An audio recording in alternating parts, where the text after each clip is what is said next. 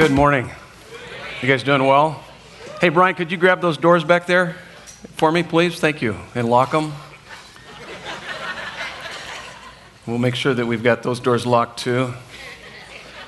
Hey, we've got a great message this morning. If you have your Bibles, turn to Isaiah chapter 6. Isaiah chapter 6. I've been feasting on this text for a couple weeks now. It's a amazing, an amazing text. This is our Encounters with God teaching series. Experiencing God is the title of this weekend's message. We're wrapping up this teaching series and heading into a brand new teaching series next weekend, Easter Sunday. And we're going to be studying through. It's going to take us a little while to get through it. We're going to take it a little slower pace through the, uh, the book, the letter of First Peter. And we're titling it, uh, that series, Cross Fit Finding Wholeness in a Broken World. And uh, First Peter, Peter's going to help us do that. There's a lot of great insight in that. But this morning we are looking at Isaiah 6. And uh, I want to start off by just uh, giving you a bit of a challenge and really kind of think about uh, what we're going to be studying here this morning as it relates to experiencing God. Um, if you think, if you think that reading your Bible, praying, participating in a local church family, if you think that living for God's glory every day of your life is boring, then you either don't know God or you're not living in vital union or communion with God. God is far from being boring. There's not a more exhilarating, exciting, enthusiastic life on this planet than, than one that is fully devoted to Him and, and communing with Him and walking with Him. Those who know God never grow bored because there is always more of God to know, more adventure to be pursued, greater pleasure to be experienced. So here's my thesis statement for our study this morning. It's divided up into three sections. You'll see this in our text. We're going to work completely through Isaiah 6, and you'll see these three sections in Isaiah 6. To see him is to savor him, and to savor him is to show him. That's the Christian experience. It involves those three things. You need to have all three of those. We were made to see, savor, and show the riches of God's glory. And I, and I guess what I'm saying here, and what I want you to, to understand, and ask you do you actually know God?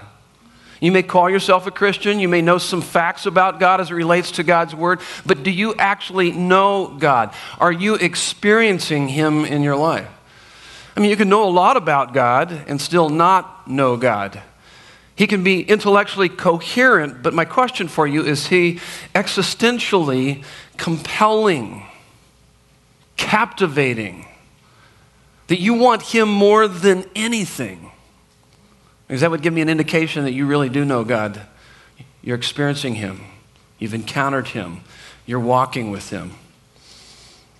Is there a tremendous love, joy, peace that you draw on daily from an adequate view of God, an accurate view of God based on His Word, and an intimate connection with God that enables you to face anything?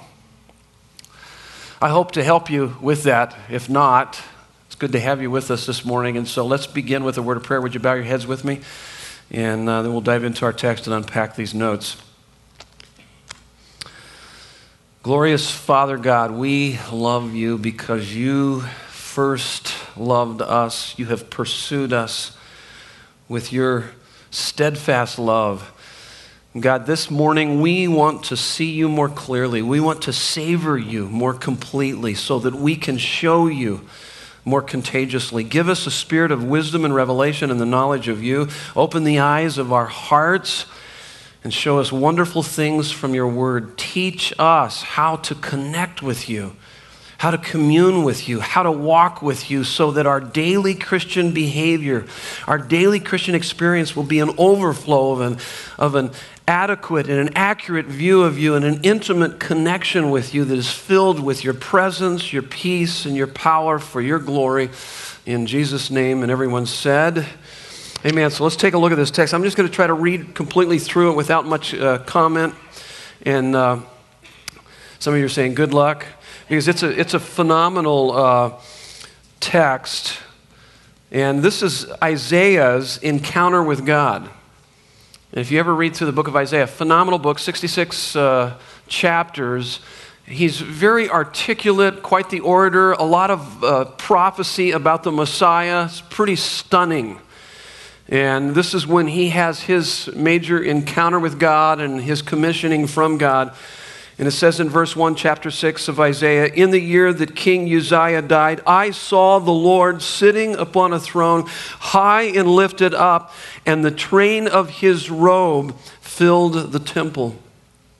Above him stood the seraphim. Each had six wings. With two he covered his face, and with two he covered his feet, and with two he flew. And one called to another and said, Holy, holy, holy is the Lord of hosts. The whole earth is full of his glory. And the foundations of the thresholds shook at the voice of him who called, and the house was filled with smoke. And that's so those first four verses are representing seeing, seeing God. And now we move into the section that talks to us about savoring God, verse 5. And I said, Woe is me, for I am lost, for I am a man of unclean lips, and I dwell in the midst of a people of unclean lips. For my eyes have seen the King, the Lord of hosts. Then one of the seraphim flew to me, having in his hand a burning coal that he had taken with tongs from the altar. And he touched my mouth and said, Behold, this has touched your lips. This is a sweet verse right here.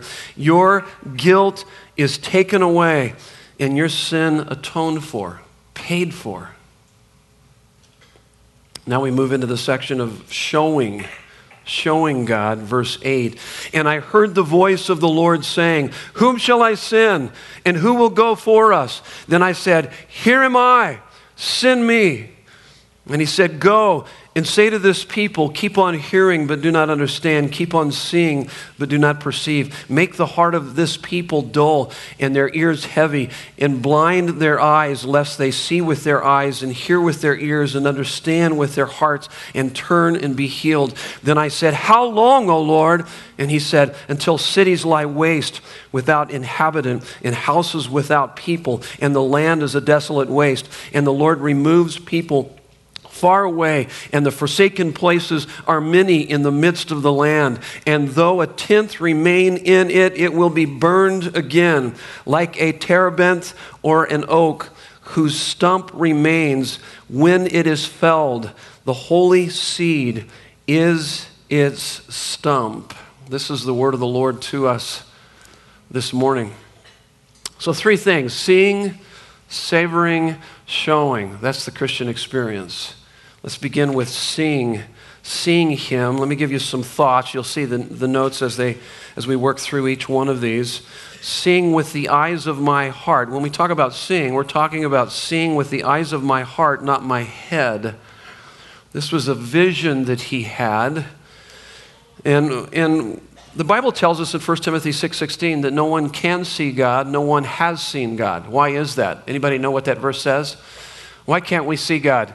Because he lives in unapproachable light. Have you ever seen roadkill? You guys know what roadkill is? You guys are looking at me like, what? That's what will happen to you, okay? You, it'll be, you'll disintegrate. God's holiness, our sinfulness, that's the idea there. No one has seen him, no one can see him. He lives in unapproachable light. That's a passage in the New Testament, 1 Timothy 6 16. And yet in Ephesians 1 17 through 19, it was a little bit of what I prayed, is that the Apostle Paul praying for Christians, these are Christians, and he's saying, I pray that, that God would give you a spirit of wisdom and revelation in the knowledge of him. Knowledge meaning intimacy.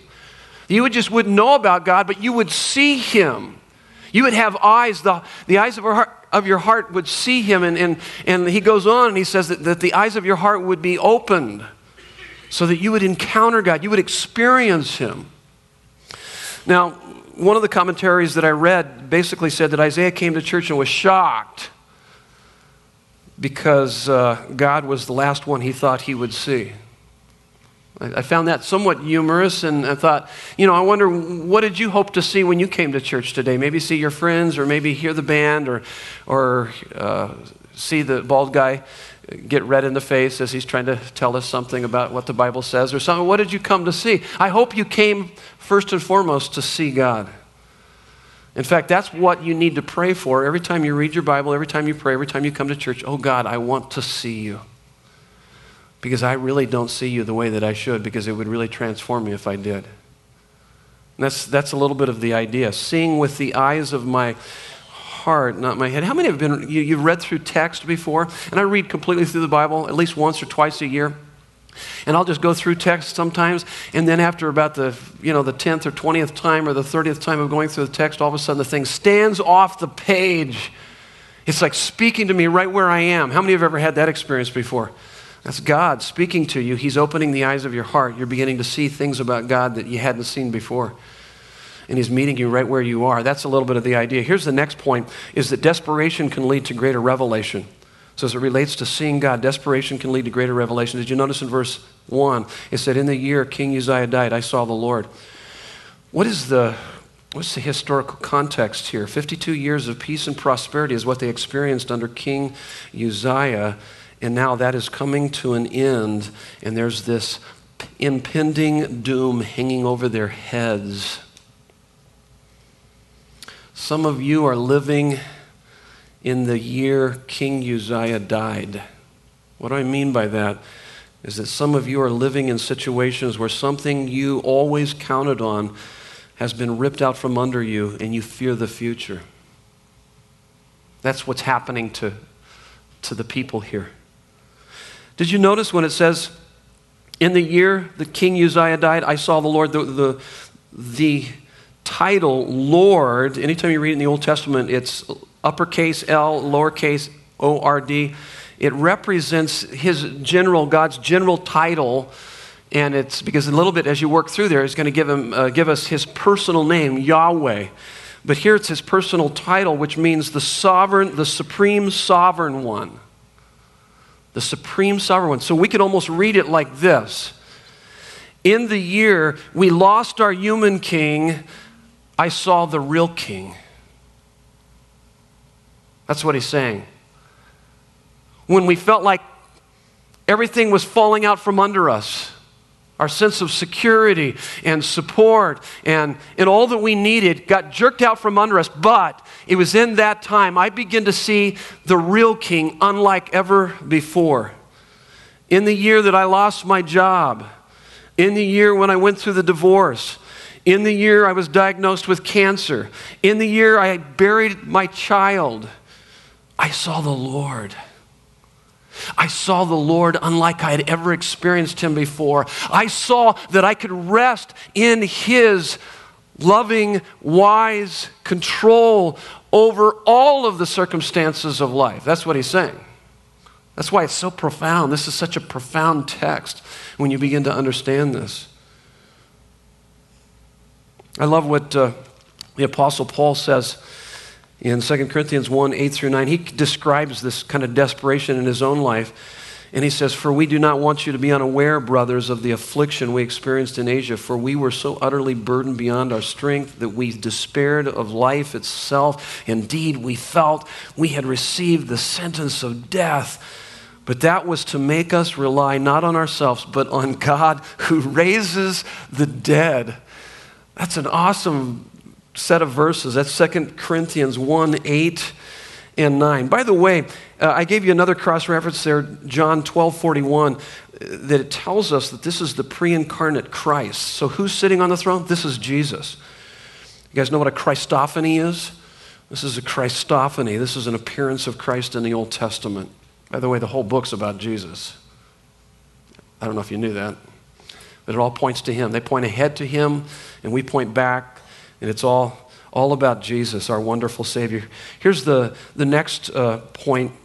So you got, uh, here's the third one here. So seeing with the eyes of my heart, not my head, desperation can lead to greater revelation, and then you go from knowing about God to knowing God. This is what happened to Isaiah. This is what needs to happen to us on a daily basis, really. I don't want to just know about you. I don't want you just to be a concept in my life. I want you to be a reality. Turn to the person uh, next to you or the people sitting around you and uh, ask them what's the difference between concept versus reality? What's the difference between knowing about God and, and really knowing God? How would that be different in your life? What would that look like in your life? Real quick, do that.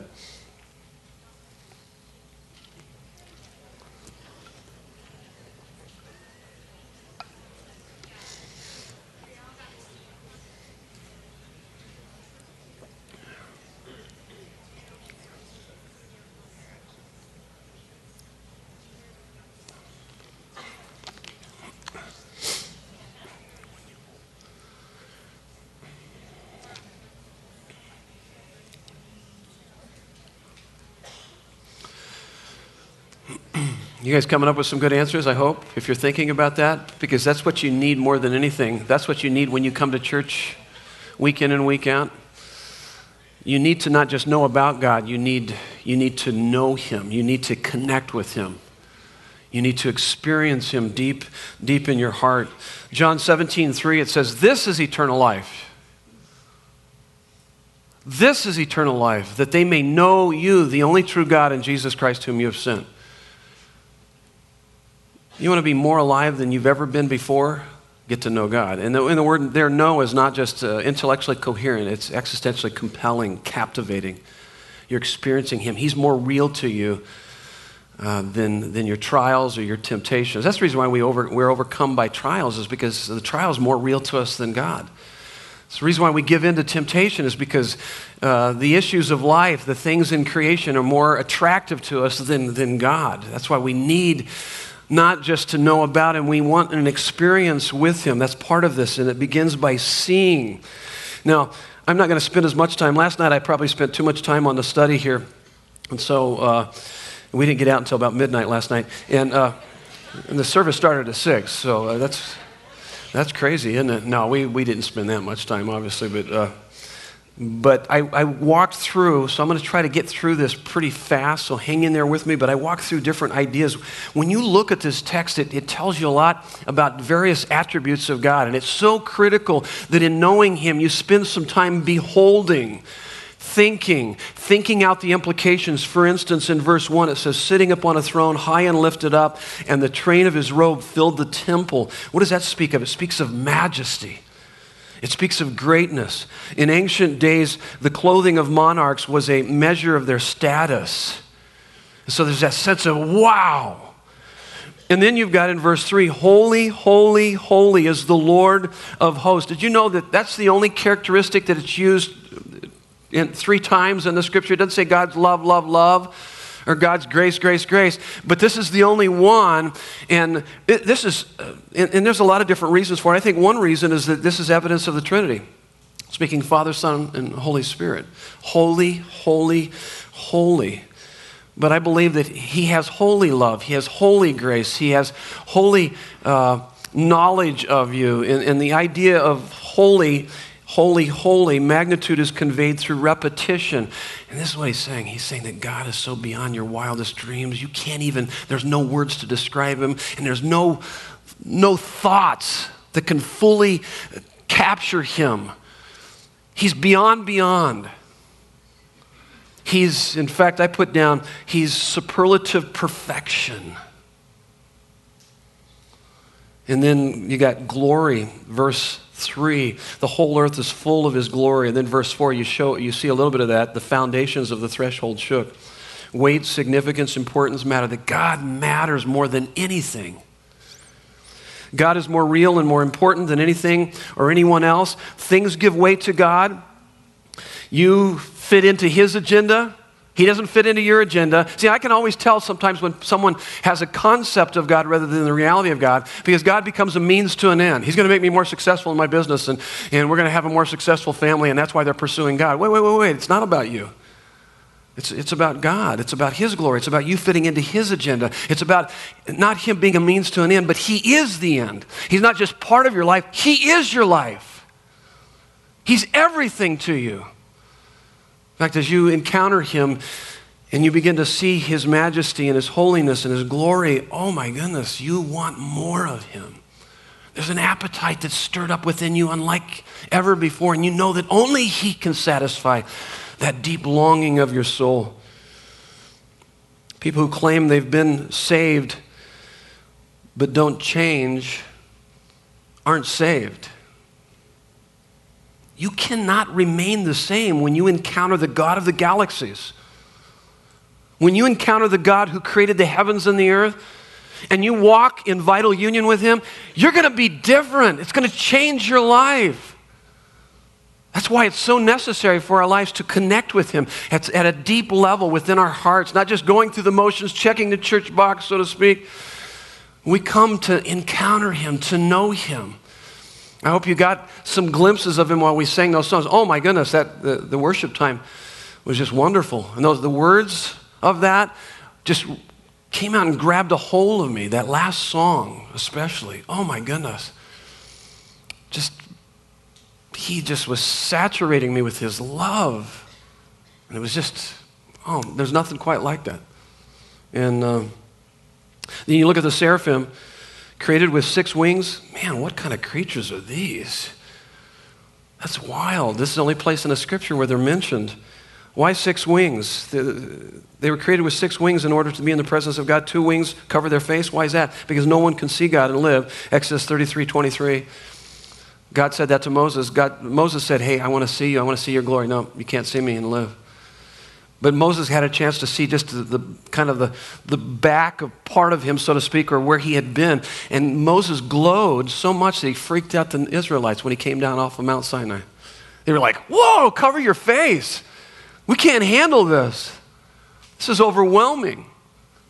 And um, two wings to cover their feet, which is a sign of unworthiness or submission to God. We see this with Moses when he took off his sandals before the burning bush. And then a set of wings for flying, ready to swiftly do God's will.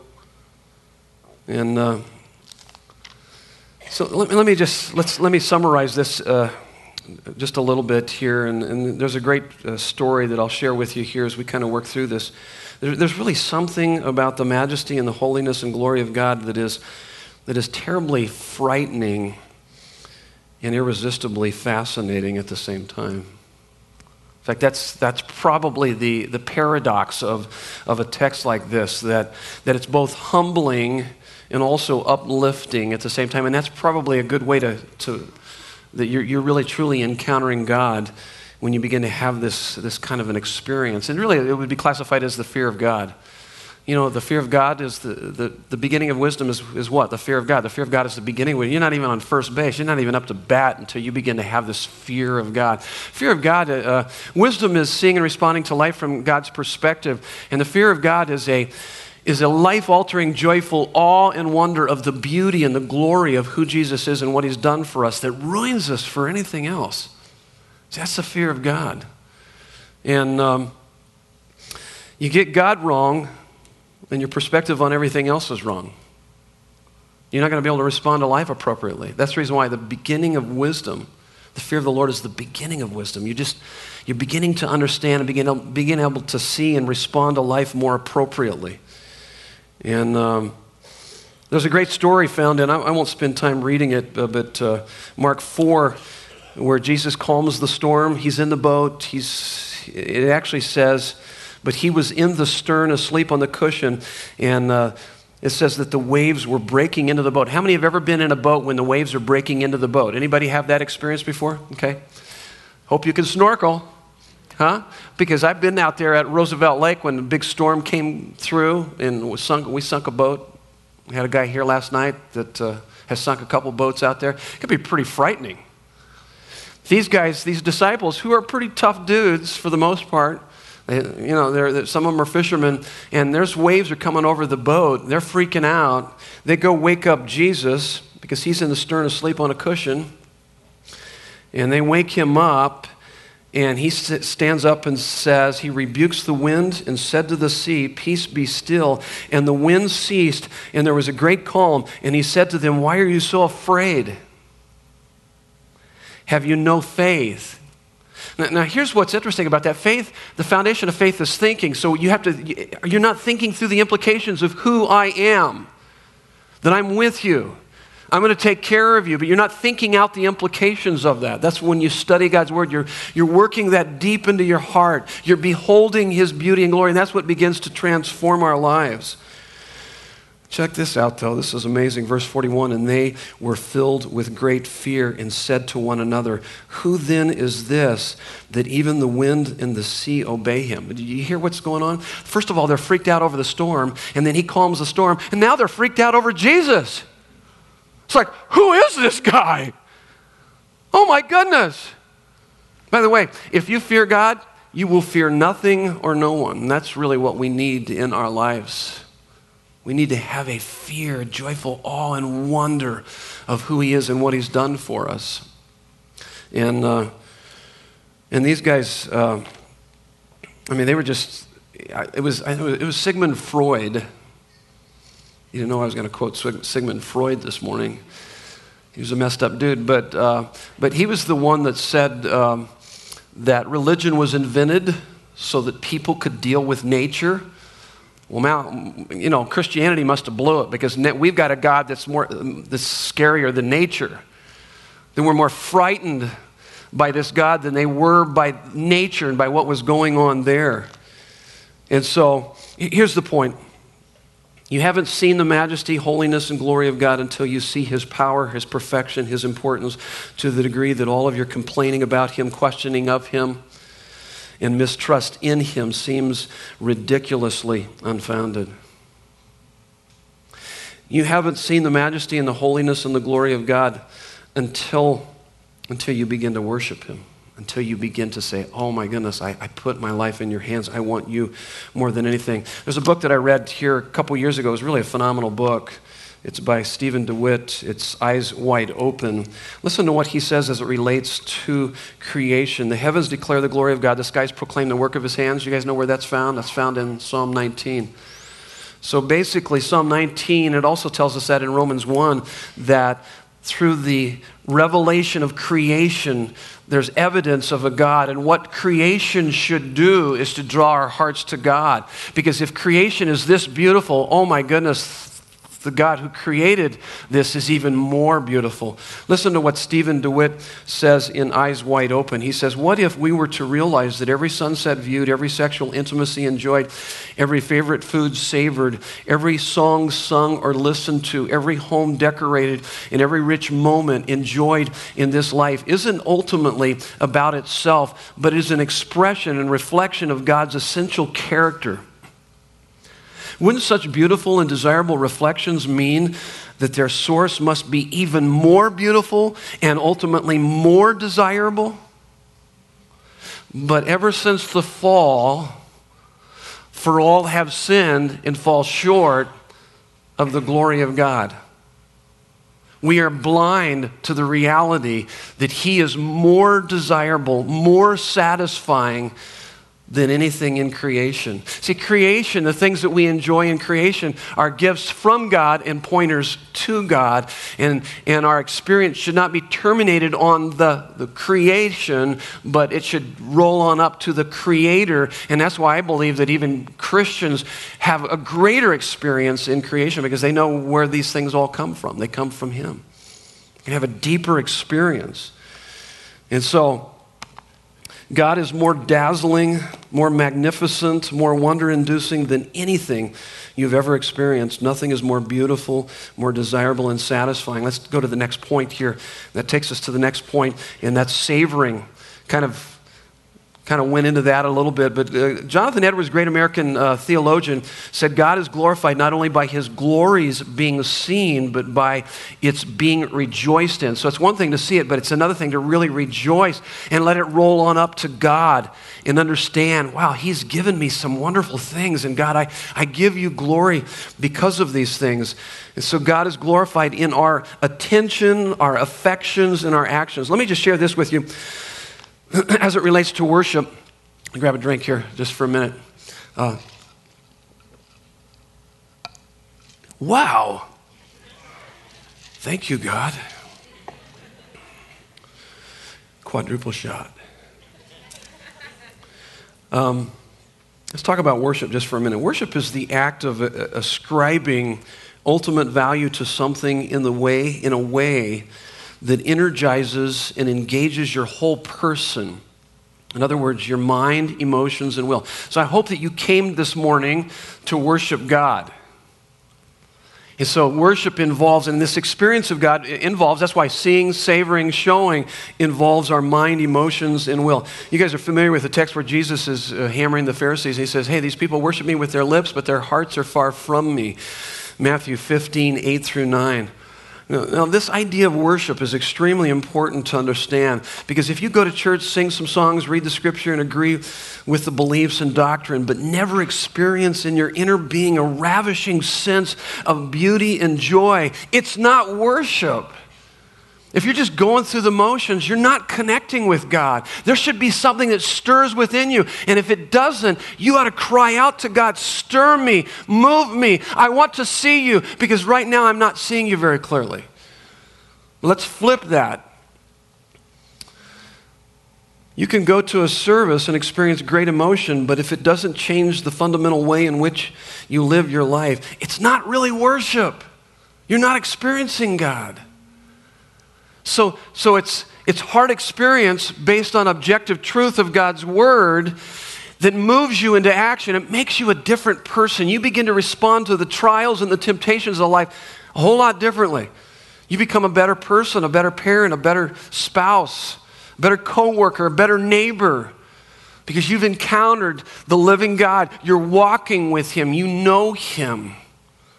And, um, okay. Thank you. Thank you, Pastor Ray, for that. That helped me. Okay, so let's move on to the next. We're quickly running out of time here. We're going to take communion this morning. So let me give you these next three, few points. Nothing satisfies the unique, deep, and long. Uh, the unique and deep longing of your soul, like the God of grace. And I, I, would encourage you when you go through the growing notes this next week and, and do a con- contrast, comparison between Isaiah 6 and Jeremiah chapter 1 when Jeremiah encounters God. This is what you're going to see a, a difference in their encounter. That's the reason why I put unique and deep longing of your soul. Because when we encounter God, we're going to all have a little bit of a different kind of an experience, but they're going to tend to fall into one of two broad categories. Isaiah ha- had a, bit of a, a superiority complex, quite the orator, very articulate seemed to put a lot of emphasis on his ability to speak because that's the first thing that he sees. Woe is me, I'm a man of unclean lips. What? That's a phenomenal book you wrote. Yeah, but compared to God, I really realize who I, I am in light of Him. And, and it was almost like uh, when God showed up to Isaiah, He said, Start trembling. When He showed up to Jeremiah, He said, Stop trembling.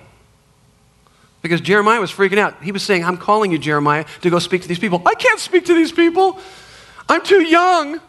I can't do that. And God says, Stop trembling. I'm going to be with you. I'll give you the words. So you got this contrast between these two experiences and these two encounters with God. Isaiah needed to be lowered a bit. He had a kind of pride that was boasting about, hey, look at me, I'm a great orator. That's one form of pride. There's another form of pride. It's called self-pity. It's, both of them are, are self-absorption. And that's fundamentally what's wrong with us is we become so preoccupied with ourselves. And Jeremiah had that, that self-absorption in the form of self-pity. I can't do that. Nobody can use me. I'm, I'm totally unworthy. And so he needed to be lifted up. Isaiah was kind of brought down, and, and Jeremiah was lifted up. And that's why we've got to be careful not to impose our experience of God as a standard for anyone else. Isaiah had too high of a view of himself. Jeremiah had too low view of himself, but both had an inadequate view of God. And so they needed a, they needed a higher view of God which, which brings humble confidence. In the next sta- statement, you've seen this many times. You should have it memorized by now. It's an important statement to remember when you look at the cross. This is what you're, you're telling yourself. Grace, when you understand grace, grace means I'm more sinful than I ever dared to think, but I'm more loved than I ever dared to dream. Verse 5 Woe is me. I don't deserve to live. That's what he's saying. When he said, Woe is me, I'm cursed. I don't deserve to live. For I am lost. What does he mean by that? I'm falling apart. I'm devastated. I'm destroyed. This is like a, a near death experience. Anybody ever have a near death experience where you're like, oh my goodness, my life just passed before me. I thought I was going to die. Anybody?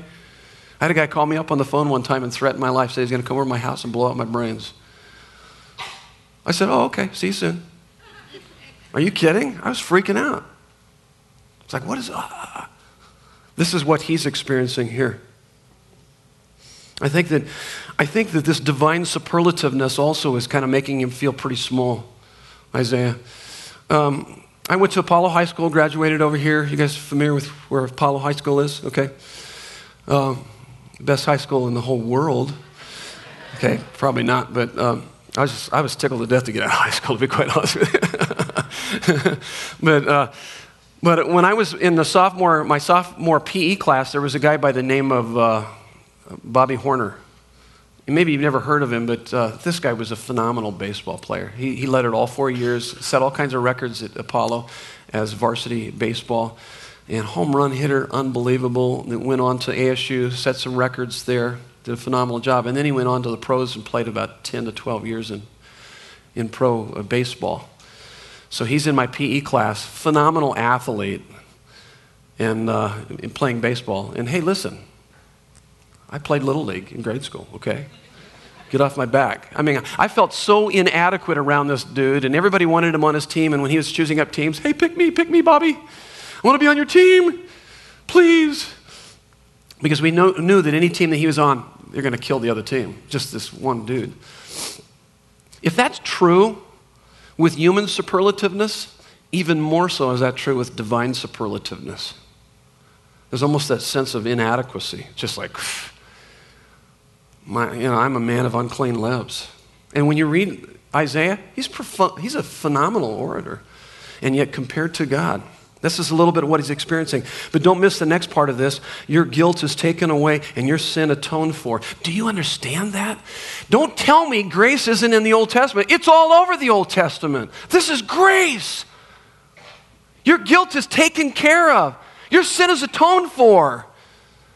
Man, if you understood that, if you just reflected on that just in the least bit, that would be revolutionary to your life. There is no big divide between you and God. You have access into the throne room of God. You can know God. He's made a covenant with you through his death, burial, and resurrection. He will never leave you or forsake you, regardless of what you may be feeling, whatever you're going through. He is with you, He is working in your life. Nothing can separate you from His love.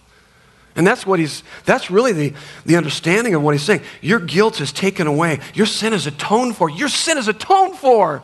Your sin is atoned for. You're at one with God. That's what that means. It's paid in full. There's nothing you can do to erase that. Oh my goodness. See, that's what separates Christianity from all the major cults and religions of our world today. Everything else is about working and achieving. This is about receiving. This is about receiving the gift of life. It's been paid for. Oh my goodness. I'm going to blow up my vocal cord just getting tickled to death over that. I mean, it just, it just, it, it overwhelms me. And I, and I hardly ever live near to that level of, of what he's calling us to because I oftentimes deal with guilt in my life and kind of feel like, oh, I don't know where I am with God. And he's—I mean—he makes it very clear. Very clear. The one thing that Jesus died for was so that you could come into the presence of God and not be consumed. And by the way, He never shows you your sin except to heal you by His grace. So anytime He points out sin, and maybe you feel convicted in this message, it's because He's drawing you closer because He loves you. He loves you because He knows that there's things in your life that interfere with you and Him. And He's drawing you closer. He reveals your sin only so that He can reveal His grace to you. And this is kind of how you know you're getting this whole idea that I'm more sinful than I ever dared to think, I'm more loved than I ever dared to dream, is that you can actually receive criticism. And when someone comes up and criticizes you, you don't have a, you don't have a meltdown and you don't blow up. It's, you almost kind of have this response Is that all you got on me? Because I know that the list is much longer than what you just said. I know there's much more. I'm more sinful than I ever dared to think. Jesus, had, I was so sinful, Jesus had to die for me. See, do you understand? So there's that humility. And see, that's why Isaiah needed to be brought down. He needed to be humbled. But then there's also that, that confidence. But I'm more loved than I ever dared to dream. Oh my goodness, He gave His life for me. And therefore, not only can you hear criticism, not only can you hear the truth, but then you can speak the truth and you can do it in a loving way. That's what, that's what relationships are about. It's the mutual giving and receiving of truth and love. And, and the cross helps us to do that, helps us to do that in a, in a very healthy way. And here's the next point to the degree that I see my sin is to the degree I, I savor my Savior. No sin that you've committed or has been committed against you is a match for God's redeeming grace. You know, if, if I came to you and I, uh, Martyn Lloyd-Jones is the one that gave, gave us this illustration, but if I came to you and I said I paid a bill for you, you wouldn't know how excited to, to be until I told you what bill that was, would you? We were sitting at a restaurant. There was a whole bunch of us. There's probably about 10, 15 of us sitting at a restaurant, and we knew the, bell, the bill probably came to quite a bit of money. And we asked for the bill at the end, and the gal came over to us and said, Oh, it's already been paid for. We go, Huh? Now, you got to understand something is that Nancy and I typically will um, split meals at restaurants. And it's because we, we'd do that to save a little money, but we'd also do that because we don't need all the food that they typically give you on that plate. And so we, we would split meals, and so we split a meal during that time. And, and so when they came and said, hey, your, your bill has already been paid for, and then we said, well, how about the tip? And um, they go, oh, no, that's already been taken care of. And it wasn't anybody at the table, it was somebody that was in the restaurant that paid our bill. It was, it was probably a few hundred dollars for that. And we were like delighted. But there was a thought that came to mind before we were delighted in that is that I looked over at Nancy and said, oh my goodness, we shouldn't have split that meal. we should have ordered something much bigger and better. Huh? How many would have thought that? Come on, let's fess up. Yeah. And that was a meal we were delighted. And maybe someone has paid for things for you and you were delighted, but not near the delight that should come over you when you understand what Jesus did on the cross for you was indispensable and amazingly costly. It was indispensable because it was the only way that that could ever be paid. Your debt, your sin debt to a holy, righteous God. He paid that for you. So, to the degree that you understand that, to the degree you have unspeakable and glorious joy and then showing him. Let's wrap this up. In fact, those of you that are going to be passing out communion, go ahead and find your way back there. So we're going to be uh, taking communion. Let me knock this out, this last part. So showing him. It's only natural, normal. To see him is to savor him, and to savor him is to show him. And there's three words that help us in this purpose, persevere, and promise. Purpose, the chief end of man, is to glorify God by enjoying him forever. Verse 8, and I heard the voice of the Lord saying, Whom shall I send? And whom will go for us. Did you notice his response? Then I said, Here am I, send me.